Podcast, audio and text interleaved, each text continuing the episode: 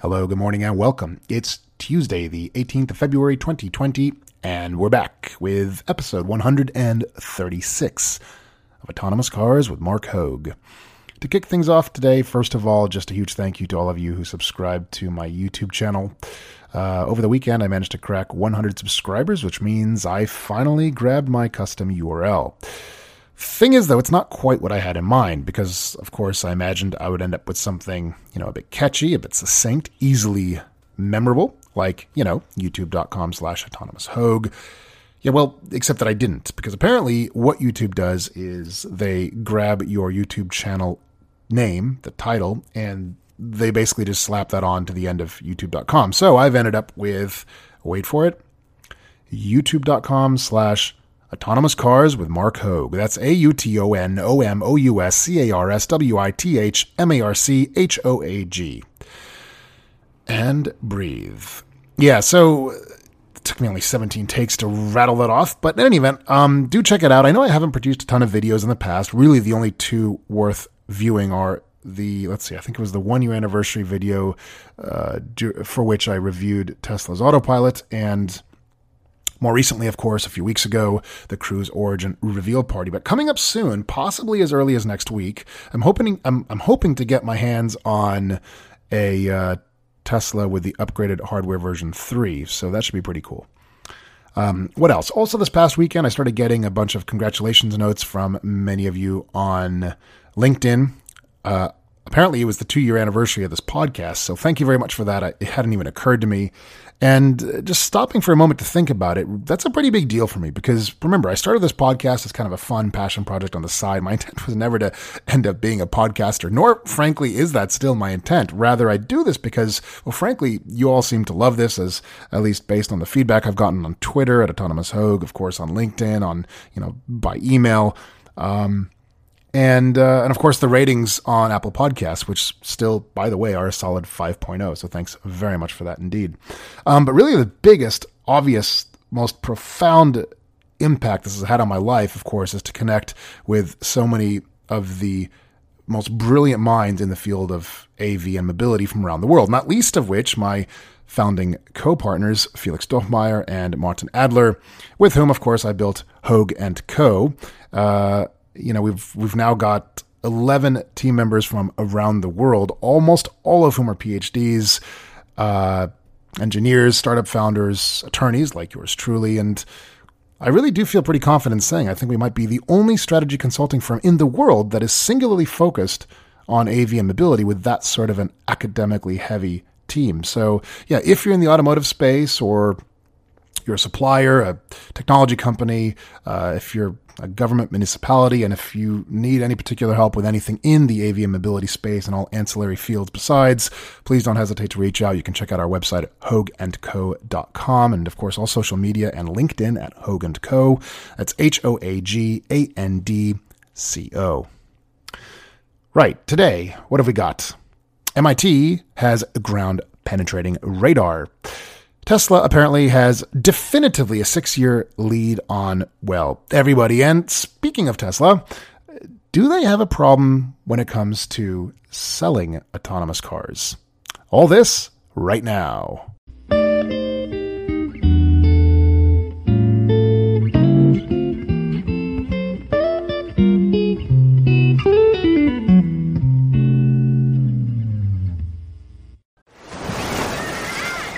Hear that? Believe it or not, summer is just around the corner. Luckily, Armor All, America's most trusted auto appearance brand, has what your car needs to get that perfect summer shine. Plus, now through May 31st, we'll give you $5 for every 20 you spend on Armor All products. That means car wash pods, protectant, tire shine, you name it. Find out how to get your $5 rebate at armorall.com. Armor All, less work, more clean. Terms apply.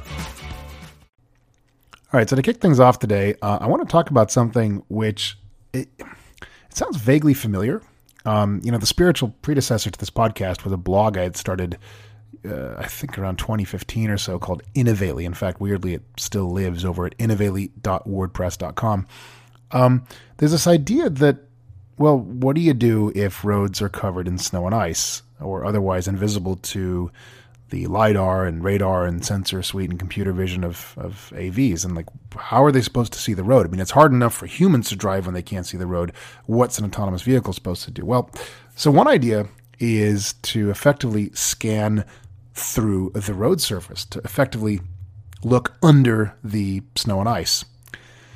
And well, so it turns out that five or six years ago, there was in fact a military project which, which was launched um, through MIT, which has recently spun out into a company called WaveSense. Now, they did, again, they already successfully tested this in the military. And the idea is as follows. Um, so there is, first of all, a there, there are mapping cars, mapping vehicles, which will drive around, and they are kitted out with so called ground penetrating radar. That's GPR, which can effectively scan something like 10 feet. That's about three ish meters. Uh, they can scan below the road surface, at which point it turns out that every stretch of road is, well, effectively unique, meaning the structure of the rocks, underground utility lines, cabling, pipes, you name it, they're unique. And they effectively form a sort of, well, fingerprint of sorts and so this this GPR basically from the from the mapping vehicles, right? So so it scans through the road surface, it generates this unique fingerprint sort of map. Then uh, when other autonomous cars are driving along, they too have their own onboard GPR, ground penetrating radar. And so if the road is obstructed, say by snow and ice, they can then do their own scan. And by cross referencing their own scan to this sort of master scan map that was already produced, well, they can then tell precisely where they are. Because again, the idea is that every stretch of road is truly unique from a radar image point of view. And so in this case, they can determine with a remarkably high degree of accuracy where they are. In fact, it turns out that the accuracy at highway speeds can be within four to six centimeters. That's about a one and a half to two and a half inches, uh, depending on the weather. So this is pretty remarkable stuff. Um, so you know, if this sounds a bit familiar, that's because, well, Cadillac does a similar type of thing, N- not in terms of being GPR, uh, but rather in the sense that Cadillac Super Cruise um, effectively pre maps out certain stretches of freeway and some roads, bridges, that sort of thing. And then any existing vehicle now then sort of cross references where they are with that master map. So, the the understanding of the world, the ability to see the street, really what they're looking at is other vehicles and lane markings, but not so much the actual road itself. This is effectively using that master map to navigate. Interestingly, this technology could also be used for parking structures. So, in the same way that the GPR can do subterranean roadway mapping, uh, similarly, it could also be used for, well, mapping the various levels of a parking structure to effectively enable well, fully AV compatible parking structures. Uh, this is actually a really big deal, and I, it's not something we've really talked about too much, but suffice to say, for the near term, it's going to be crucial for parking structures to sufficiently handle AV operations. Um, at the very least, just as an alternative, say, to valet service, um, and in the, you know, never mind the rather more distant future, a few decades out, where the optimal state will be that cars will never need to be parked at all, right? Because sort of like an aircraft, you know, if it's on the ground, it's not earning money, so it's got to always be flying. Same thing with an AV. Optimally, these these things should never actually be parked except to charge. Although, now that I think about it, inductive charging should improve quite a bit so that they can charge while on the move also.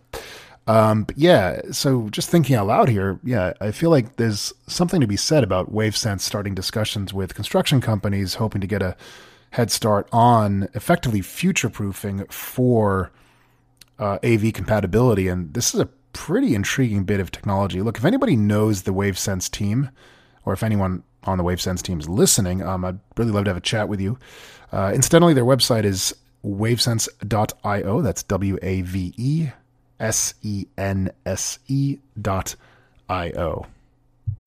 When you need mealtime inspiration, it's worth shopping Kroger, where you'll find over 30,000 mouth-watering choices that excite your inner foodie. And no matter what tasty choice you make, you'll enjoy our everyday low prices, plus extra ways to save, like digital coupons worth over $600 each week. You can also save up to $1 off per gallon at the pump with fuel points. More savings and more inspiring flavors make shopping Kroger worth it every time. Kroger, fresh for everyone. Fuel restrictions apply.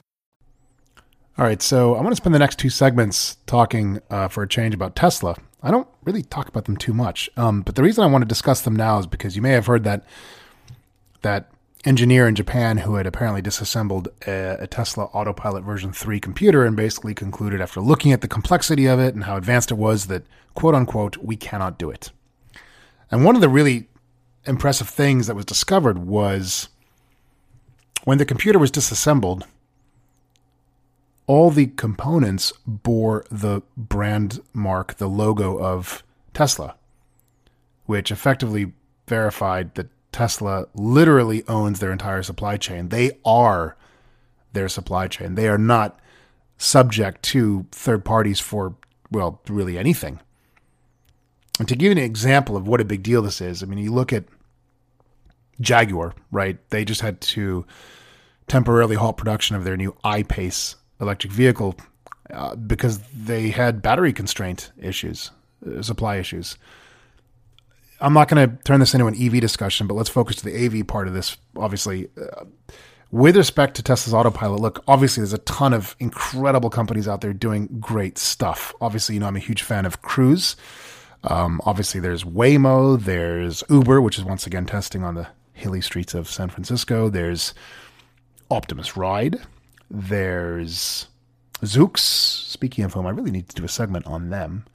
Um, but and, that, and that's great, and they're incredible companies. I'm just saying that as of today, there is no consumer product in consumers' hands. Certainly not from a company which is now, well, for the first time ever, showing an annual profit, uh, which has anywhere near the sort of semi, admittedly marginal semi autonomy that Tesla offers with its autopilot system. And this is a really big deal. In fact, this engineer concluded that, that Tesla have at least a six year head start on anybody and that they are just that far advanced. They're six years into the future. And this kind of perfectly, I mean, it's kind of the lower bound of some other estimates we've heard that Tesla has between seven and 10 years head start. And I guess you can kind of think about this by looking at the first Tesla Model S. If not mistaken, this first started deliveries into consumers' hands back in 2012. And yeah, let's face it, there is no there is no vehicle on the market which can compete with a Tesla from 2012. There just isn't. I mean, okay, the Porsche Taycan, which just recently got launched, okay, that's a brilliant car. It's a Porsche through and through. And yes, Bill Gates made headlines uh, because he chose a Taycan uh, over a Tesla. Um, I mean, so what? It, the thing costs like two times the most expensive Tesla. It's a Porsche. Nobody ever cross shopped a Porsche with a with a Ford or a GM or a Honda or a. I mean, it doesn't make any sense. Frankly, I would say it the other way around. The, the, the fact that Porsche are now producing their own EV, performance EV sedan, that effectively validates that you know Tesla is onto something. But they, they, they can't compete with the whole package, right? They don't have the over the air updates, the supercharger network, um, certainly not the price point. But again, in Porsche's defense, they're not meant to have the same price point, so that's fine. But so so who is there? I mean, look again, looking at GM, I love the Chevy Bolt. I think it's a great little car, but at its price point and even given its admittedly really impressive range, I mean, who wouldn't just get a Model 3 at that point? Again, you get the supercharger network, you get the over the air updates, and yeah, you get autopilot, which for all of its faults, flaws, and limitations is still by far and away the best system out there. By far and away. So let's try to unpack this a bit, though, and understand what's going on and where things are headed and what is going to happen once Tesla do in fact reach level 4 autonomy and what that means for the company as a whole and also for consumers. Hey, it's Kaley Cuoco for Priceline. Ready to go to your happy place for a happy price? Well, why didn't you say so? Just download the Priceline app right now and save up to 60% on hotels. So, whether it's Cousin Kevin's Kazoo concert in Kansas City, go Kevin, or Becky's Bachelorette Bash in Bermuda, you never have to miss a trip ever again. So, download the Priceline app today. Your savings are waiting Go to your happy place for a happy price. Go to your happy price, Priceline. All right, so to discuss this further, I want to refer you to an article over on uh, Business Insider by Matthew DeBord. It's titled Tesla's Biggest Problem with Self Driving Cars is that it actually has to sell them to customers. I mean, with all due respect to Matthew, I wonder whether this is some intentional clickbait because, frankly, uh, it doesn't make any sense. Um, you know, the argument is that unlike Cruise and Waymo, as Matthew explains, uh, Tesla's created their business around building cars and selling them to consumers, as opposed to building a car sharing model, which is obviously what Cruise and Waymo and everyone else are going for. Um, but this is just patently false. I mean, I think many of you listening to my podcast will know that Elon's master plan is, of course, to include, you know, um, to, to be able to include your own Tesla vehicles, Model 3, Model Y, and presumably Model S and X, I don't know, um, in the Tesla taxi fleet, where your Tesla can autonomously drive around, picking up, dropping off passengers, and earning you money. In fact, this is why Elon said that the effective value of a Model 3 today being, you know, is just $60,000, say, but in the future, in a few years, it's going to be worth something between $100 and $200,000, right? Because it'll be effectively paying for itself and then some by virtue of being able to autonomously drive around and pick up passengers.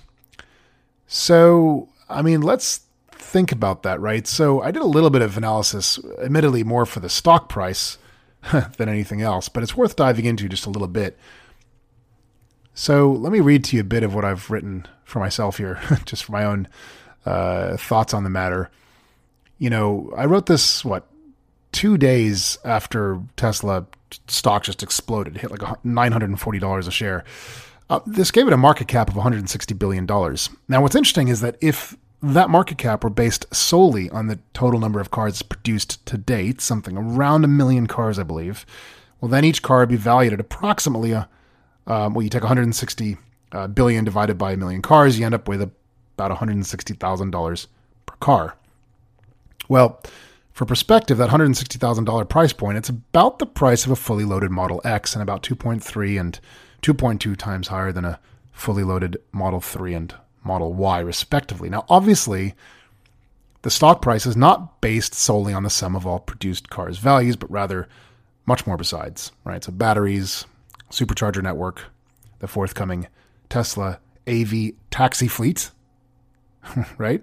Uh, the upcoming semi truck, the Cybertruck, Solar City, not to mention Tesla's acquisition of Maxwell batteries, which, mark my word, will soon result in a radical new battery chemistry that can achieve at least 60% recyclable material, not to mention 500 miles or more of range.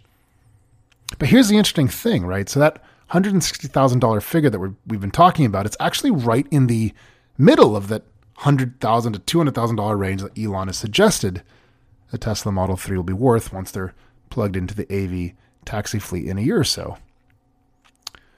So, you know, I, I guess what I'm getting at is is that this notion that Tesla is, is somehow missing this master game plan of being more of a car sharing company rather than a car owning company, which of course would indeed completely forsake the necessary three prongs of the future of uh, of the automobile, which is uh, automation, electrification, and sharing. Right. Well, the point is Tesla is precisely not neglecting that. That is exactly what they're going to. That's exactly what they're they're trying to build. So I don't really understand the point of that article. And frankly, if if Matthew is uh, if Matthew's listening to this, then hey, by all means, why don't you jump on the podcast? We can have a chat. All right, well, that's a wrap for today. Hey, please don't forget if you're interested in taking our survey on consumer acceptance of autonomous cars, please head on over to hoagandco.com and click the banner at the top of your screen. It's H O A G A N D C O. Well, until next time, that should be on Friday. Thank you so much for listening. Have a wonderful rest of the week. Bye bye.